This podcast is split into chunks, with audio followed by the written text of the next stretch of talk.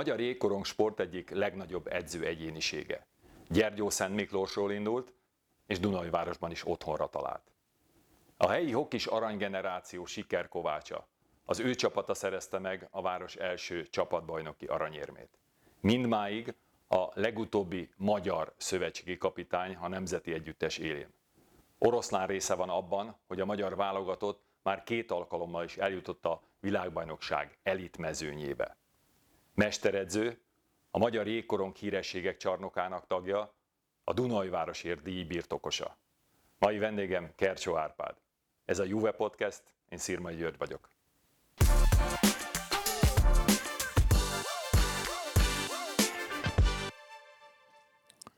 Árpi, nagyon köszönöm, hogy elfogadtad a meghívást, örülök, hogy újra találkozunk hosszú idő után mint ö, igazi sportemberek, hát most magamat idézőjelbe teszem, szerintem kezdjük egy átmozgató bemelegítéssel, ha egyetértesz. Én föltennék neked ö, eldöntendő kérdéseket, amikre nagyon rövid gondolkodás után válaszolni kéne, és akkor utána egy kicsit belemélyedhetünk néhány témába. Benne vagy? Benne vagyok, és köszönöm a meghívást. Örömmel jöttem. Köszönöm szépen. Na, puskázni fogok. Székelykapu vagy hokikapu? Igen, hát vagy, volt egyik, kapum, de a hoki kapu. hoki kapu. Csíkszereda vagy Gyergyó Szent Miklós? Hát Gyergyó Szent Miklós. Edző vagy játékos? Hát edző. Ötletes vagy fegyelmezett? Mind a kettő. Együtt. Külön nem megy. Támadás vagy védekezés? Tudatos játék. Csatár vagy hátvéd? Én mind a kettő jó játékos, tehetségpárti vagyok. Fiatal vagy felnőtt játékos? Csak a teljesítmény érdekel, ha valaki jó, akkor nem számít. Egy picit kötődik ehhez, tehetség vagy szorgalom? Egyik a másik nélkül nem megy. Ladányi vagy Palkovics? A ladány. Köszönöm. Labdarúgás vagy kézilabda? Hát labdarúgás elsősorban a magyar válogatott meg a Barcelona. Egy picit most már eltérünk a sporttól. Tengervíz vagy gyógyvíz? Nem válogatok. Csombor vagy paprika? A töltött káposztában van, a paprikát az, az nélkülözhetetlen sok ételbe. Olvasás vagy film? Most már film. Falu vagy város? Mindegy, nekem csak csend legyen körülötte. Köszönöm szépen, azt hiszem, hogy ez ötös, hogyha osztályozni kellene, nagyon jó volt. Egy picit most már kifejthettünk néhány témát, rengeteg a lehetőség, hogy miről beszéljünk, idővel is gazdálkodnom kell. Először is jóval túl vagy a 70-en. Azt hiszem, ilyenkor azért aktuális az a kérdés, hogy hogy vagy egészségleg. Hallottunk aggasztó híreket nemrégiben rólad. Hát jóval túl az 74 évet jelent, és a bal csipőcsontom csipőt meg kellett műteni, az pedig az első nem sikerült, amiatt egy rossz lépés miatt eltört a lábam, akkor a törést kellett megcsinálni, és új, új csipőprotézist kellett betenni, de most jól vagyok. Örülünk ennek, és örülünk, hogy itthon vagy részben, mert ugye dolgozol. Hol és mennyi időt töltesz távol Magyarországtól, és mennyit vagy itthon? Hát úgymond szerencsém van annyiból, hogy Magyarországon nem kellettem, nem tudom milyen oknál fogva, de nem kellettem, és a Gyergyóba, a szülővárosomba egyik barátom kitalálta azt, hogy csináljunk egy olyan valamit, ami kiválogatjuk a falusi gyerekeket, adtunk egy nevet neki, a jégvihar, a, a viharnak a vége a Hargita megye, azt jelenti a har, a jégvihar, és az a lényege, hogy a tehetséges gyereket kiválogatjuk. Én úgymond a, az óvodától a második osztályig válogatok idézőjelbe, de van egy kollégám, a Farkas Csaba, aki óriási munkabírású, és az én iskolám szerint dolgozik, és nagyon jobban vagyunk, ő pedig ezeket és az egy nyolc osztályig csinálja nagy lelkesedéssel, és van egy csomó gyerekünk így, és az idén elértük azt, hogy a magyar bajnokságban az U8 és az U10-zel részt vettünk, és Hargitai Farkasok néven segített a 16. kerületi Simon Zsolt az ő nevükön úgymond befogadtak és indulunk a magyar bajnokságba, az azt jelenti, hogy jövőbe akkor tudunk fizetni még edzőket is a, a TAO pénzből, és annyit hozzá kell tegyek ehhez, hogy nekem most jelenleg van négy, négy olyan gyerek Csomafalváról, akik miatt érdemes felkelni, örülni nekik, alig várom, hogy lássam, nagy tehetségek, ügyesek, szülőkkel együtt, és remélem, hogy elérjük azt, amit én nagyon szeretnék, hogy ez a úgymond jelenlegi Gyergyó-medencei, Hargita megyei, megyei gyereksereg, ez minőségbe megmutassa, hogy mi is az igazi hoki. Nagyon jó ezt hallani, és egy picit kötve ehhez is térjünk vissza egy kicsit az időben. Gondolkodtam, hogy mennyi, meddig menjünk vissza. Engedem, de egy személyes emlékemet osztanám meg, amikor még nagyon friss volt a te Dunajvárosi léted, én meg mint fiatal kezdő riporter odaállítottam egy kis BHG Magnóval, meg egy NDK mikrofonnal, hogy én pedig riportot szeretnék készíteni Kercsó Árpáddal, te meg azt mondtad, hogy jó, akkor legyen, és ezt én egy Magnó kazettán elküldtem az akkori magyar rádióba Török Lászlónak, hogy tudja, hogy van itt egy Kercsó Árpád, ő meg mosolyogva visszahívott, hogy hát azért én tudom, hogy ki az a Kercsó Árpád, de nekem ez az első kapcsolódási pontom legálisan jöttél át Magyarországra, de mégiscsak volt benne egy trükk, ez a névházasság. Hát a mai fiataloknak ezt azt hiszem meg kell magyarázni, hogy ez hogy volt így, miért kellett, és hogy miért jöttél el, mert hogy akkoriban is már azt tartották rólad, és itt most kapcsolódnék az előző válaszodhoz, hogy Székelyföldön te már akkor is csoda gyerekeket neveltél, és nagyon jó eredményeket értél velük. Az a lényeg, hogy akik nem tudják, mert honnan tudnák, mert az nagyon rég volt, a Ceausescu rendszerben végeztem az egyetemet, minden, és abban az időben az volt, hogy ha magyar voltál, és mindegy, hogy Bukarestbe, Galacon, nem tudom, Kolozsváron, bárhol végeztél, Erdélyben nem mehettél, nem választhattál, akármilyen jegyed volt, nem választhattál magyar. Ez volt is egy ilyen törvény. És én választottam a Bröjla megyébe egy olyan falut, hogy hát fogalmam nincs, csak mondtam, kérdeztem a kollégáimtól, hogy melyik a legrosszabb, mondták ezt. Tudtam, hogy oda sem megyek, még álmomba se és hazajöttem Gyergyóba, és mivel én hokiztam, így az akkori pártelvtársak gyakorlatilag elintézték, hogy bekerültem a kultúrházba, ilyen mindenes nekem. A kultúrház nekem annyi közön van, mint gyakorlatilag semmi. Kellett még színdarabot is, kellett volna rendezzek, stb. Meg, én megnéztem, volna, én megnéztem volna. Régi óvonénim nagy nehezen elintézte, hogy Csomafalván kaptam március 1-től, azért szeptembertől tartott ez a semmilyen időszak, hogy március 1-től Csomafalvára kerülhettem testnevelő tanárnak. És ezekkel a csomafalvi gyerekekkel elértük azt, hogy a román válogatottnak ezek a legjobb emberei voltak, mindenkit vertünk, a Bukarest válogatottját 11-2, újságcégben ezek megvannak mindenhol. Igen, megtaláltam ezek közül néhányat. Na, hogy, hogy nem volt ellenfelünk, és átcsoportba jutottak. Ez óriási dolog, hogy nyitott, nem vagy műjégpálya, nyitott pályán Csomafalva, Csíkszeredába úgy jártunk be szeptembertől, hogy éjjel 12 kap, kaptam jeget. Igaz, hogy csak egy üveg konyakért, mert pénzünk nem lett volna kivizetni a jeget, de bevittek szülők, vagy egy buszt kaptunk nagy nehezen, és akkor bementünk, és három órát edzettünk hajnalba öt, ötre kerültünk haza. Uh-huh. És azért kellett eljöjjek, mert uh, nekem járt a szám. Hallgattam a Szabad Európát, akkor még normális Szabad Európa volt, a rádió, hallgattam, és ott, ott hát nekem volt véleményem, és csak egy példát mondok, tanár voltam már, és uh, volt egy politikai óra, proletár diktatúráról volt szó. És én nyújtottam a kezem, meggondolatlanul, de jogosan, hogy mi a különbség a Szomóza diktatúra, a Pinochet diktatúra, meg a proletár diktatúra között. És helyette válaszoltam, hogy semmi. Ez én, akkor, akkor az egyik kollégám mondta nekem volt. utána, hogy te nem gondoltad, hogy ha most valamelyik itt közülünk feljelente 5-10 év börtönbe kerülsz? Ez nagyon veszélyes Ú, mondom, volt egy akkor két, két ilyen nem aludtam.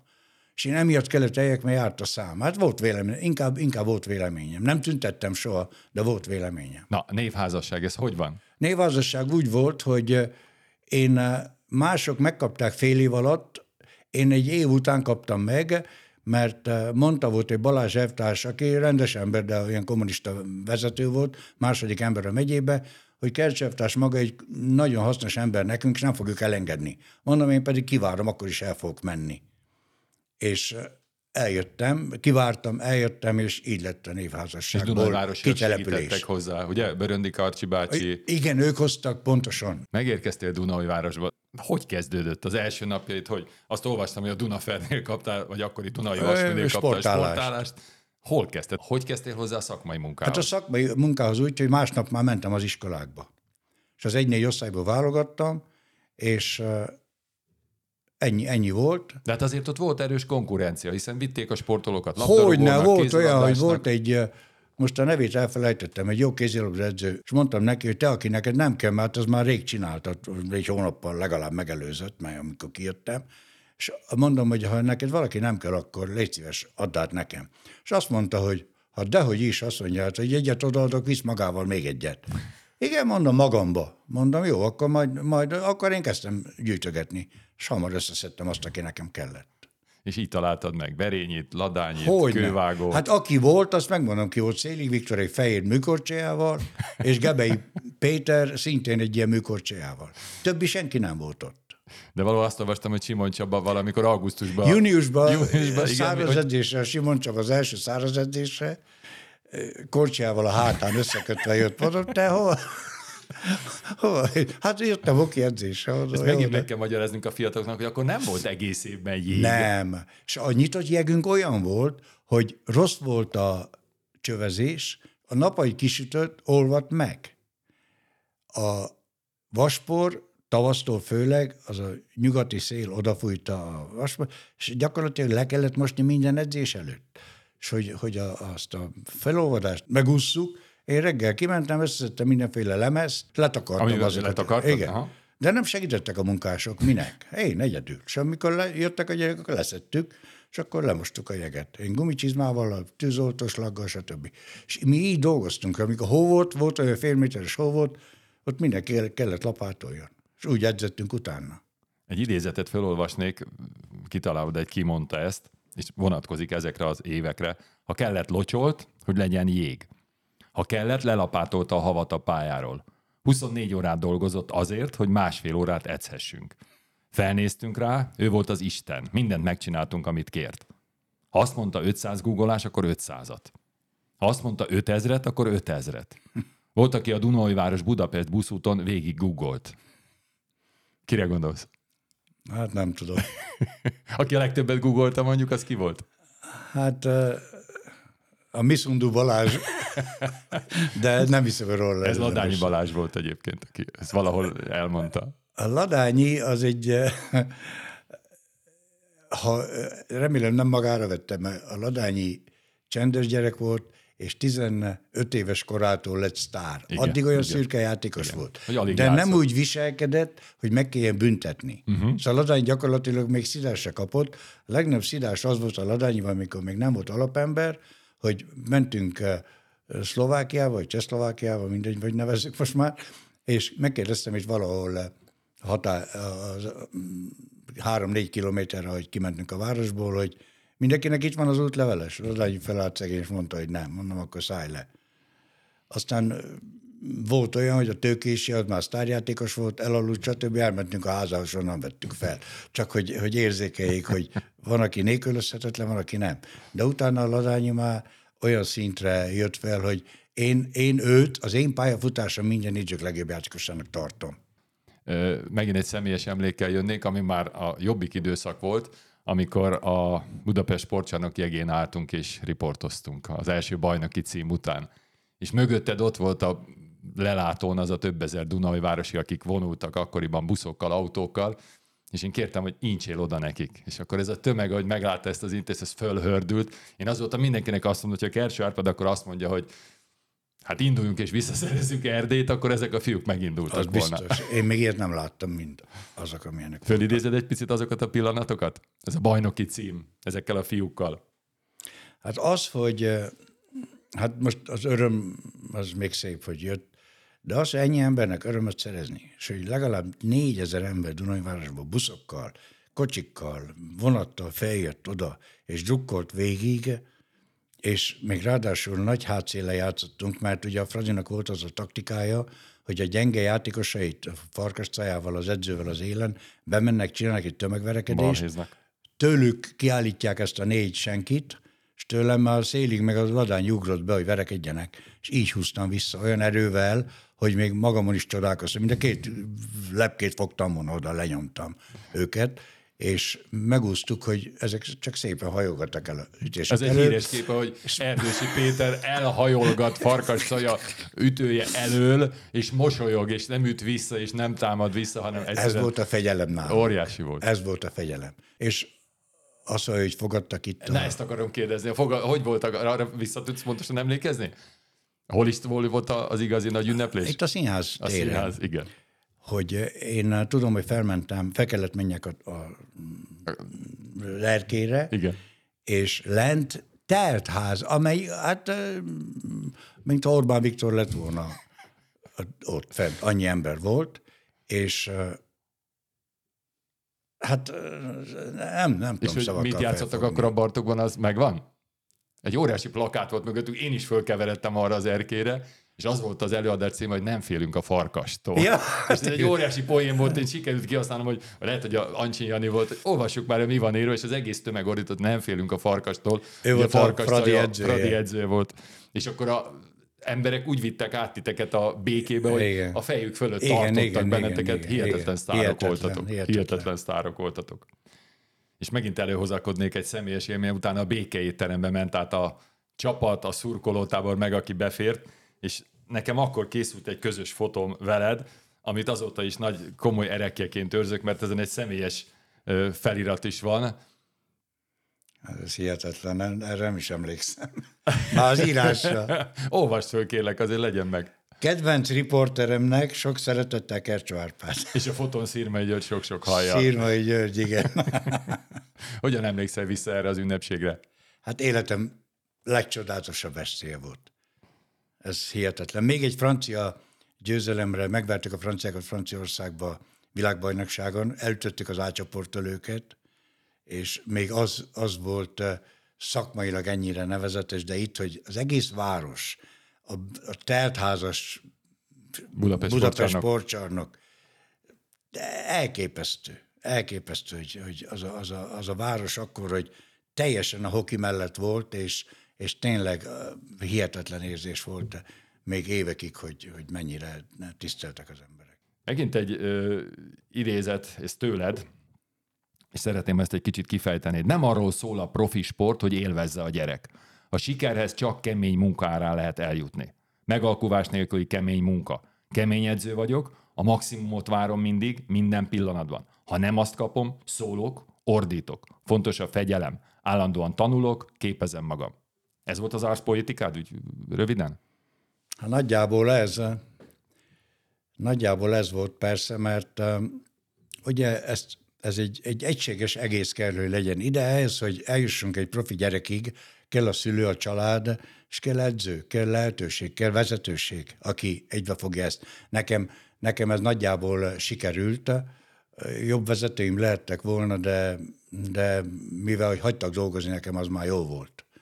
És én azt vallom, hogy ugye háromféle embert, gyereket ismerek, ismertem meg, egyik, akinek elég a szép szó, másiknak kell a hangos szó, harmadik éri a pofont. Most abban az időben lehetett pofont adni, aztán egy-egy pofon el, elcsattant, úgy mondjuk havonta, két havonta, de célzottan, hogy az az áldozati bárány az azért volt, hogy a többi gondoljon arra, hogy rá is rákerülhet a sor. Szóval ez úgy nagyjából egy ladányi soha nem kapott volna pofont például, aki húzta a szekeret. Csak, csak mondom, hogy ez, ez az igazság. Mert sok legenda kering, hogy, hogy én ilyen, meg olyan nem. Én imádtam a gyerekeket, és értük dolgoztam.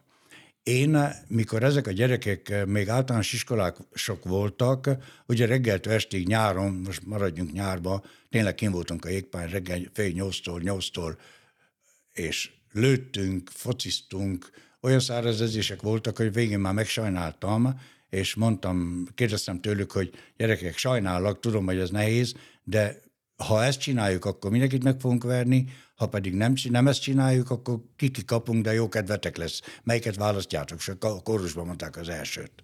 És ez engem megnyugtatott, meg tudtam, hogy még ők is tudták, érezték, hogy értük csinálom az egészet. Hát én akkor például angol és német órát tartottam délután a szünetbe, ugye mondjuk kettőtől háromig, hogy profik lesznek, és tudjatok megszólalni angolul vagy németül, és ezt el is hitték. Hát a Ladányi még be se fejezte a, a, a Dunajási hokit már úgy értem, 20 éves kor előtt már beszélt angolul. Kővágó Kristóf szintén, Szélig Viktor szintén. Szóval ezek a nagy dolgok, hogy én már felkészítettem őket arra, hogy profik lesztek.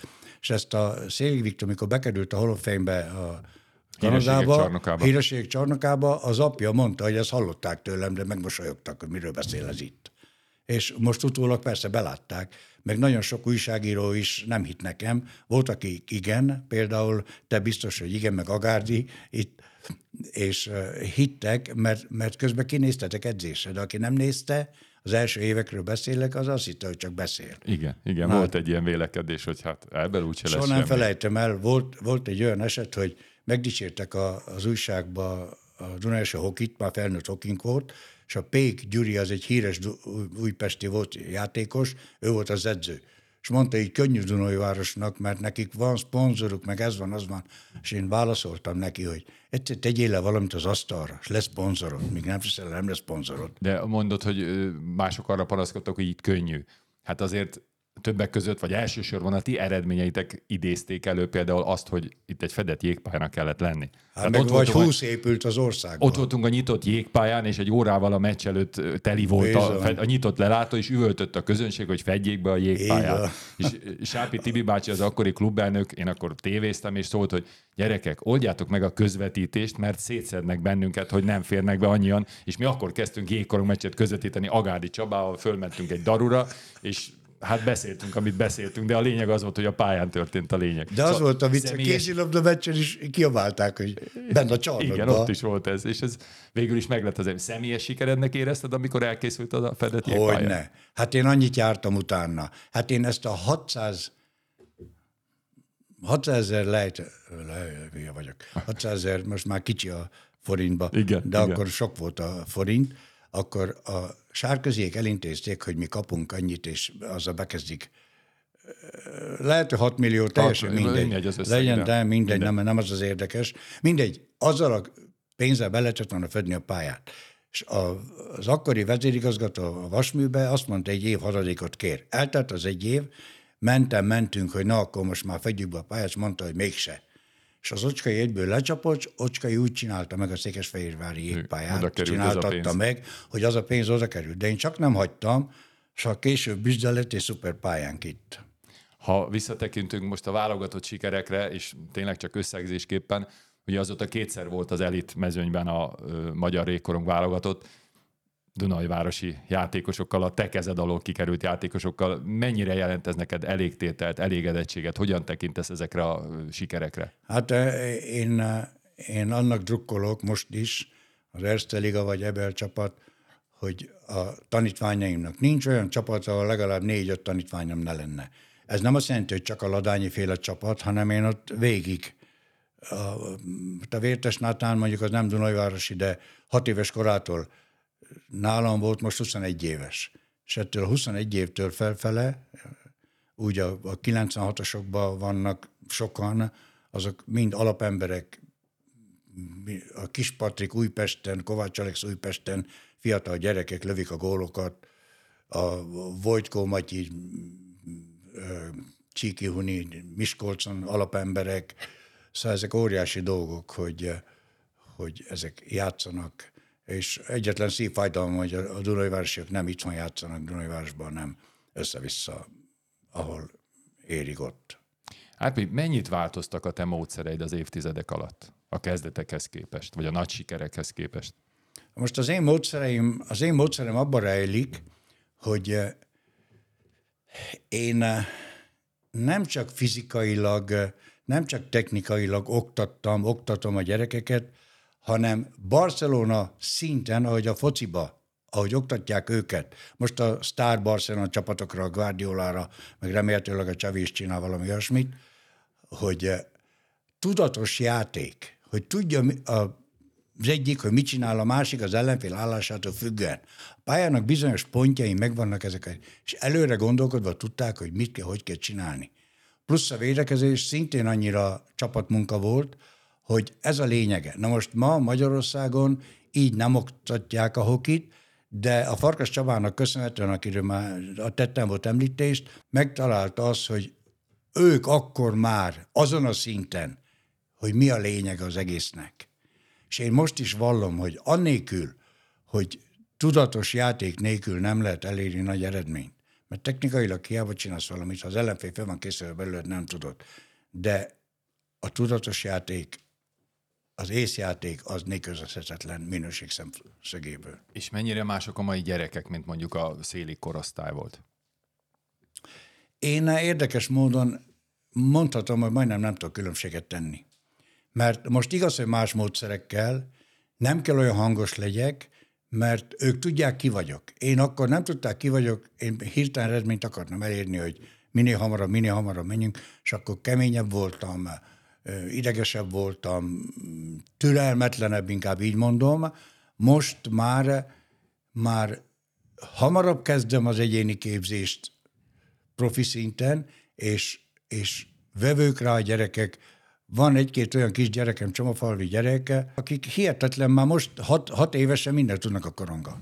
Cselez jobbra-balra, kocsiára nem is beszélve, lövőcseleket csinál, és gyakorlatilag végigmegy az ellenfélen. Szóval ez a nagy dolog, hogy már itt hamarabb kezdjük, de meg is követeli maga az egész, hogy, hogy minél hamarabb 12 éves korig gyakorlatilag ma egy gyereket meg kell, minden csapatjátékról beszélek, kézilabdakos állam, mindenre meg kell focira hogy minden tudjon, mert később már, már lefog, nem, nem fogékony annyira, mint kiskorba. Óriási tapasztalat birtokában, vagy több évtizedes tudás, több évtizedes gyakorlat van a birtokodban. Kíváncsiak a fiatal, a mai edzők a véleményedre? Meghallgatnak? Tartasz előadásokat nekik? Ez nagyon érdekes, nagyon jó kérdés. Én annak idején szerettem volna átadni az én módszeremet a magyar jégkorongnak. Én tartottam amikor szövetségkapitány voltam, akkor volt olyan, nem volt csapatom évközben, és akkor felajánlottam, hogy elmegyek, tartok edzéseket, csak azt, azt vegyék át. Kétszer voltam Miskolcon, az elsőt végignézték, mentem a következőre, na mondom, akkor csináljuk azt, amit, amit egy hét alatt meg kellett tanuljatok. És a három sor, három oszlop kellett, úgymond mindenik más csinált, kellett volna, és mondja az egyik oda jön, hogy ha mi csak kettőt csináltunk. Na most nekem onnantól kezdve, most mit mondjak erre? Elment a kedvem az igazság. Megcsináltam az edzés becsülettel, de láttam, hogy nem érdekli őket. És a többit se érdekelte. Magyarországon van egy mondás, amikor kijöttem 85-be, és vonaton mentünk Prágába egy világbajnokságra, meghívást kaptunk, és a szövetség fizette, voltunk vagy 80-10 ilyen magyar edzők, én akkor rájöttem, hogy a magyar edzők szövegbe, önmutogatásba világbajnokok. Szóval mindenik azt hitte magára, hogy ő a legjobb a világon. És ez nem változott azóta sem? És hát most nem rosszabb. akarok senkit megsérteni, nem rosszabb, de nem, nem jobb. Nem jobb. Mindenki magáról azt hiszi, hogy ő. Pedig nem igaz, mert én is mai napig végignézek egy meccset, ha látok egy figurát, mert olyan nincs, hogy ne lássak valami olyat, ami akár egy testcsel félét, akár egy paszt, akár egy helyezkedés valamit, hogy az ember arra, és én arra építek gyakorlatot. Szóval nem elég elmondani, hogy emlékszel, hogy csinálta az Ovecskin ott, amikor ott kicselezett nem tudom kit, az, az nem ér semmit, nem elég. Lehet mondani, de nem elég. Hanem arra, annélkül, hogy ő tudná, hogy ez micsoda, arra csináltam, csinálok mai napig gyakorlatot. És még élvezem is, hogy átadom, megmagyarázom, és akkor visszakapom. Azt például. Ha jól értem, akkor nem vagy túl optimista a magyar jégkorong jövőjét illetően. A minőséget illetően. Amúgy, hogy van annyi gyerek, meg annyi égpálya, ez dicséretes, de nekem csak a minőség számít az én szemembe, hogy legyenek sztárjátékosaink, és a válogatottunk ne csak a dánok jutottak fel, dánokat mi vertük annak idején, a ladányékkal. És a dánok azóta tíz éve, most mondtam egy számot, folyamatos átcsoportosok, mi pedig legyen ez az áró kérdésem, hogy ehhez képest akkor mit üzennél a mai kor jégkorongosainak, edzőinek, játékosainak? Hát én, én inkább a sportvezetésnek ebbe beleértem a, akár az államtitkár úrtól, Schmidt Ádám úrtól lefele, azt üzenném neki is, meg mindenkinek, hogy ne a tömeget próbálják menedzselni, mert a tömegből nem lesz sztár, hanem vannak sztár gyerekek, vannak sztár edzők, akik képesek egyéni képzés útján minél többet kihozni az igazi tehetségből. aki természetesen szorgalommal minden ott van, ahol kell. Mert ma már, ha valami hiányzik, már nem, nem tudsz eredményt elérni. De a minőségre adjanak, és akkor lesz megint magyar hoki. A fociban már elkezdődött, mert azért már egy-egy szoboszlai meg ö, kikerült, és én szoboszlait láttam edzeni Székesfehérváron, az apja edzett egy csapatot, olyan 10-11 évesek lehettek, és olyan, mert mi, mi a futópályát használtuk, a hokisok, ők pedig a füvet. És olyan szinten dolgoztak, mintha a felnőtt Barcelonát láttam volna, és meglett az eredménye. Ez a nagy dolog benne. Árpi, nagyon örülök, hogy találkoztunk. Köszönöm szépen, amit elmondtál. Jó egészséget kívánok neked, jó munkát. Köszönöm szépen.